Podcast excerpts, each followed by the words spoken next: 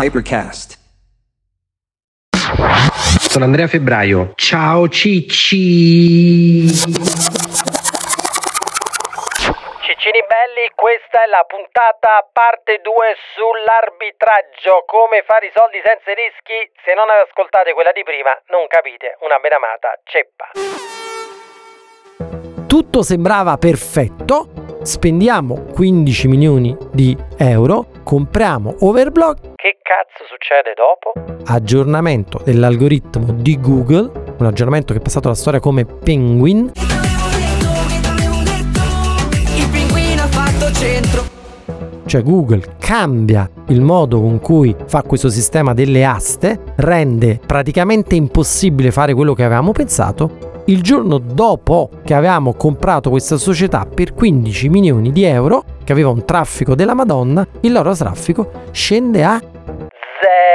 Quando dico zero intendo zero. i nostri 15 milioni vanno tutti dritti nel cesso.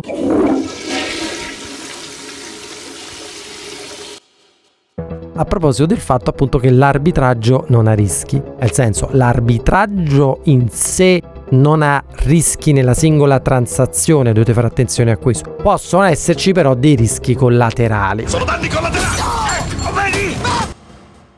Però io non vi volevo parlare di questo in questa puntata, ma vi volevo parlare di due modalità di investimento che ci permettono di fare questa cosa dell'arbitraggio anche senza conoscere un cazzo di pubblicità online e provare a fare soldi senza rischi. Tutto è un rischio. Dal primo giorno viviamo con la spada di Rischiocle sulla testa. Allora, quali sono queste? La prima Andatevi a risentire tutte le puntate sui bitcoin, le cripto, eccetera. Perché dovete sapere che tutto quello che vi ho appena spiegato esiste nel mondo delle criptovalute ed esiste il famosissimo Kimchi Premium. Kimchi è, non so se lo sapete, ciccini e ciccini, il piatto tipico coreano. È una roba da mangiare coreana a base di lievito. Poi alla fine della puntata, se ci abbiamo tempo, vi racconterò una mia esperienza a Seoul in Corea. Davvero non sai niente della Corea? E perché si dice kimchi premium? Perché in pratica, esattamente come vi ho detto all'inizio di questa puntata, L'arbitraggio consiste nello sfruttare il fatto che una stessa cosa ha due prezzi diversi in due posti diversi. guarda caso, per motivi quasi inspiegabili, i bitcoin in Corea costano di più che in tutte altre parti del mondo.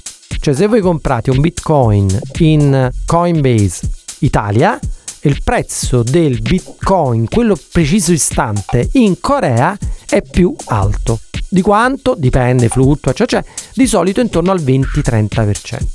Quindi c'è una possibilità di investimento a zero rischi, che è appunto arbitraggio Kimchi Premium, nel comprare bitcoin nei mercati dove costano meno e venderli nei mercati dove costano di più.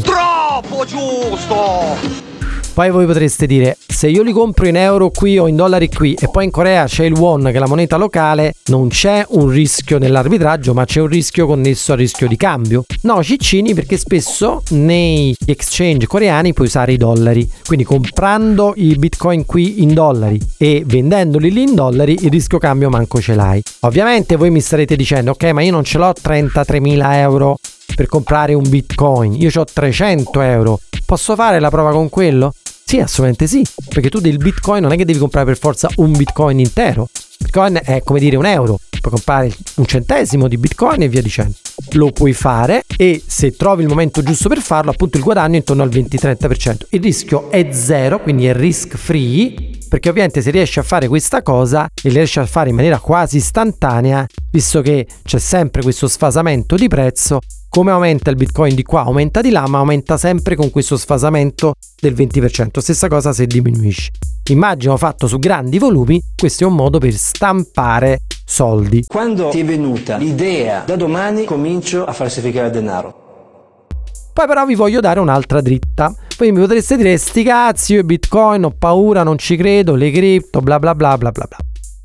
Se non volete farlo con le cripto, potete fare un'altra cosa, che si chiama arbitrage.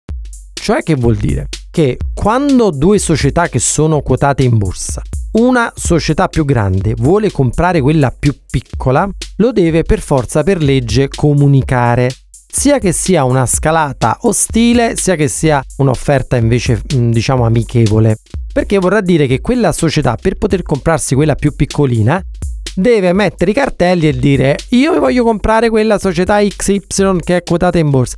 Chi mi vuole vendere le sue azioni in modo tale che io possa avere la maggioranza e comprarla? Che succede? Succede che quando la società che la vuole comprare fa questa dichiarazione e c'è il rumor di mercato che la vuole comprare, normalmente succede questo. Il prezzo delle azioni della società che vuole comprare scende. Il prezzo delle azioni della preda, cioè della società che deve essere comprata, sale. Quindi che succede? Che indipendentemente da come va il mercato, se la borsa sale, scende, se c'è la crisi, l'inflazione, il covid, eh, normalmente questo succede sempre. E quindi voi che cazzo potete fare? Potete beneficiare di questo. Di solito quant'è questa differenza che si chiama spread? Di circa il 20-30%. Quindi voi potete guadagnare circa il 20-30% sapendo che quella scende e quest'altra aumenta. Ci sono poi una serie di tecniche, se volete mettiamo nel link, un po' più complicate, perché spesso questo tipo di acquisizione o vengono fatte per cash, oppure vengono fatte su carta. Cioè l'azione che compra utilizza le proprie azioni per comprare la società più piccola. In questo caso c'è un altro meccanismo perché non solo il prezzo delle azioni scende, ma qua entriamo in una cosa un po' più complicata da spiegare in Ciacicci, non ha senso, ha più senso se ve la leggete da sola nel link agli show note, perché praticamente in quel caso potete utilizzare delle opzioni per moltiplicare questo effetto e fare questo tipo di operazione e guadagnare senza rischio. Asterisco. Tecnicamente questa operazione è senza rischi. Qual è il rischio? Che se la cosa non va in porto c'è il rischio di perdere i soldi perché appunto potrebbe non andare in porto la, l'operazione e quindi l'azione perdere di valore. Fate attenzione, ci sono dei fondi speculativi Elliott è il più famoso, Vulture Fund, fondi avvoltoi, spesso questi aggrediscono una società, aggrediscono proprio il management, mettendoli con le spalle al muro, costringendoli a spezzettare e vendere la società in piccoli pezzettini. Quando voi avete notizia che un fondo sta facendo questo, di solito l'azione della preda, della società preda, schizza in alto, aumenta. Questa è un'altra forma di arbitraggio. Perché si pensa che spezzettandola abbia molto più valore. Anche lì è un altro modo di investire con un rischio veramente basso, quasi zero, perché normalmente appena il fondo dice che sta per comprare quella società per fare questo, il titolo di quella sale. Poi per quanto sale, per poco tempo, molto tempo, ma di solito sale, almeno nel breve, brevissimo, sale. Ovviamente queste sono delle speculazioni, queste non c'entrano niente col tipo di investimento che fa Warren Buffett, compro le azioni per tenerle. Queste sono speculazioni che si possono fare quando ci sono appunto queste particolari condizioni di mercato. Buongiorno, siamo a due passi dalla centralissima via Garibaldi, siete nel mercato di Corso Palestro, possiamo offrirvi delle splendide zucchine.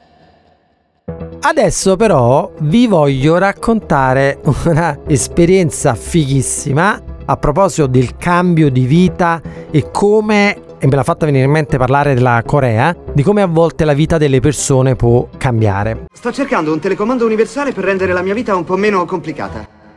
Vi voglio raccontare la storia di un ragazzo che lavorava per noi in Tiz, un ragazzo inglese, che si chiama Chris, dirò solo il suo nome. Praticamente che succede? Questo ragazzo, ragazzo giovanissimo, 26 anni, un bel ragazzo, molto in gamba, eccetera, eccetera, lavorava nel nostro ufficio di Londra.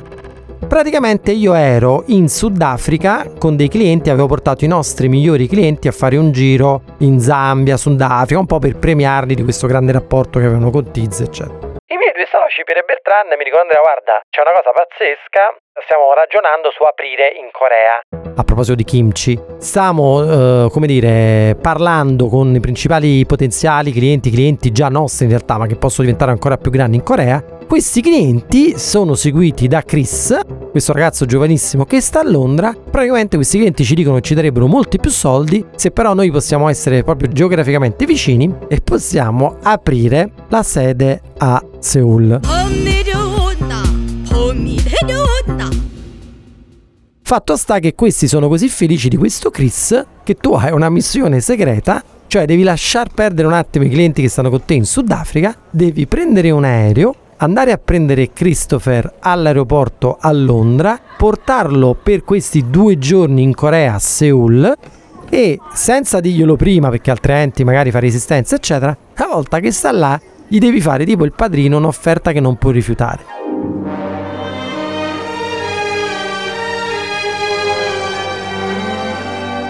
Cioè, una volta che sta lì da questo cliente, gli dovrei dire: Christopher, guarda, noi abbiamo un piano per te, ti vogliamo fare capo di Seoul, ti daremo un pozzo di soldi, ti fai i primi sei mesi al Park Hyatt di Seoul, questo albergo bellissimo, un po' tipo quello di Lost in Translation, se avete visto il film, anche se quello è a Tokyo, questo è a Seoul. Questo ragazzo giovanissimo, devi fare di tutto per convincerlo perché questo non ci può dire no, perché se questo non va, alla fine noi non riusciamo ad aprire in Corea e perdiamo questa opportunità.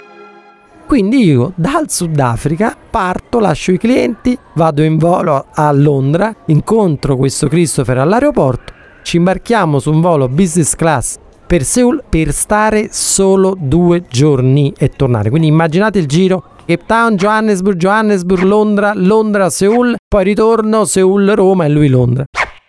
Comunque arriviamo a Seoul al Park Hyatt, fuso orario, tutti sconvolti così colà. Praticamente Arriviamo lì, lui arriva. Cazzo Andrea, ho lasciato il Barbour, la mia giacca, che ho ereditato da mio padre, che l'ho ereditata da mio nonno, bla bla bla. E venne il cane che morse il gatto, che si mangiò il topo, che al mercato mio padre comprò. L'ho lasciata in aereo. Come cazzo faccio? A momenti si metteva a piangere perché una cosa è la sua famiglia. Cioè, e io ho detto cazzo, partiamo male. Mi sono ricordato avendo visto Budapest Hotel e poiché un mio amico si chiama Jeremy mi aveva raccontato questa cosa, che negli alberghi ci sono dei concierge particolari che hanno una doppia chiave sul bavero della giacca. Quel tipo di concierge superano un esame per cui possono risolvere qualsiasi esaudire tipo genio della lampada, qualsiasi esigenza dei loro clienti. Poiché volevo far partire la cosa bene, visto che poi lo dovevo convincere e questo aveva perso la giacca, vado al concierge dell'albergo appena arrivato e dico guarda questo ha lasciato la giacca sull'aereo ma non è che tu per caso ci riesci a aiutare. Il concierge si segna il numero della camera, dice non si preoccupi me la vedo io. E io ho pensato vabbè questo cazzo farà, forse ricomprerà una giacca uguale a Christopher, non lo so. Poi gli dico pure al concierge, eh, guardi scusi mi hanno detto che c'è una discoteca fighissima qua a Seoul, so che è difficilissimo entrare, si chiama Octagon, noi stiamo qua solo due notti, non conosciamo nessuno, ma non è che... E quello ci dice, guardi è difficilissimo entrare, ma non per gli ospiti del Park Hyatt. Stasera non c'è problema, che ora volete andare avete un tavolo là. Poi avevamo un'importantissima riunione con questo cliente il giorno dopo io dico Christopher, immaginate Christopher distrutto al jet lag, eccetera. Dico Christopher, guarda che stasera dobbiamo uscire, dobbiamo andare a ballare. Christopher dice no Andrea non esiste proprio, io domani ho questa presentazione importantissima, se io domani non performo Jeremy mi licenzia. Jeremy era il suo capo. Io gli ho detto no Cristo non hai capito, se tu stasera non vieni a ballare ti licenzio io adesso. Andiamo a ballare. Questo Cristo tra l'altro sembrava un po' Hugh Grant, per farvi capire da giovane. Surreale ma ma bello. Comunque ciccini e ciccini, entriamo in questa discoteca Octagon, si scatena l'inferno. Queste ragazze coreane, già le coreane hanno un po' la fissa con gli occidentali. Ma entra Christopher dentro questa discoteca, c'è quelle scene tipo Napoli, Mantanito, mo, wow, frate, ma, cioè, vi dico solo, sembravamo una boy band. Avete presente i BTS quando vanno a un concerto? C'è i bodyguard che ci devono proteggere da questo assalto assurdo così. Insomma, in quel bordello assurdo, io dico questo è il momento giusto di dirglielo. Dico, Christopher, comunque noi siamo qua, ci stiamo divertendo, eccetera, eccetera. Io ti devo fare una volta, ti devo una cosa, il cliente è contentissimo, tu devi rimanere qua a vivere, ti paghiamo noi la casa, noi paghiamo tutto, sarai il capo dell'ufficio. Christopher, che cazzo mi dici?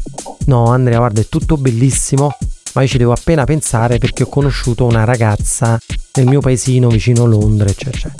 Io vi giuro a momenti avrei spaccato una bottiglia in testa, ve lo giuro. Comunque, gli ho rotto così tanto il cazzo che Christopher si è trasferito. Adesso sono passati credo più di 6-7 anni ed è in Corea. Tra l'altro si è anche sposato con quella ragazza che diceva che poi se l'è portata in Corea. Tanti anni dopo, tanti anni dopo, durante il Covid, stavo a casa davanti al computer, mi squilla Zoom, vedo il faccione di Christopher, rispondo, ehi Chris, how are you? E quello mi dice una cosa bellissima, mi dice, Andrea guarda, io poi non ho mai avuto occasione di dirtelo bene, ma grazie mille mi è cambiata la vita. Venire a vivere qui in Corea, ascoltare il tuo consiglio di quella notte in discoteca ubriachi è stata la cosa più bella e più importante della mia vita. Dai cicci! Ciao cicci!